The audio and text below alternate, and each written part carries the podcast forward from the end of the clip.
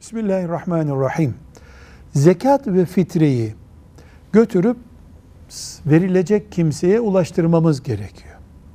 Bu verecek olanın kendi görevidir.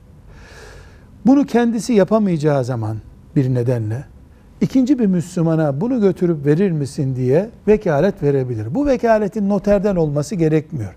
Sen bunu fitremdir, götürüp verebilir misin dediğinde evet veririm diyorsa bu bir vekalettir. Tüzel kişilik de olabilir. Bir dernek de bu işi üstlenebilir. Yapılmasında hiçbir sakınca yoktur. Ama bunun bir vekalet töreni yoktur. Evet ben götürürüm deyince bu bir vekalettir. Velhamdülillahi Rabbil Alemin.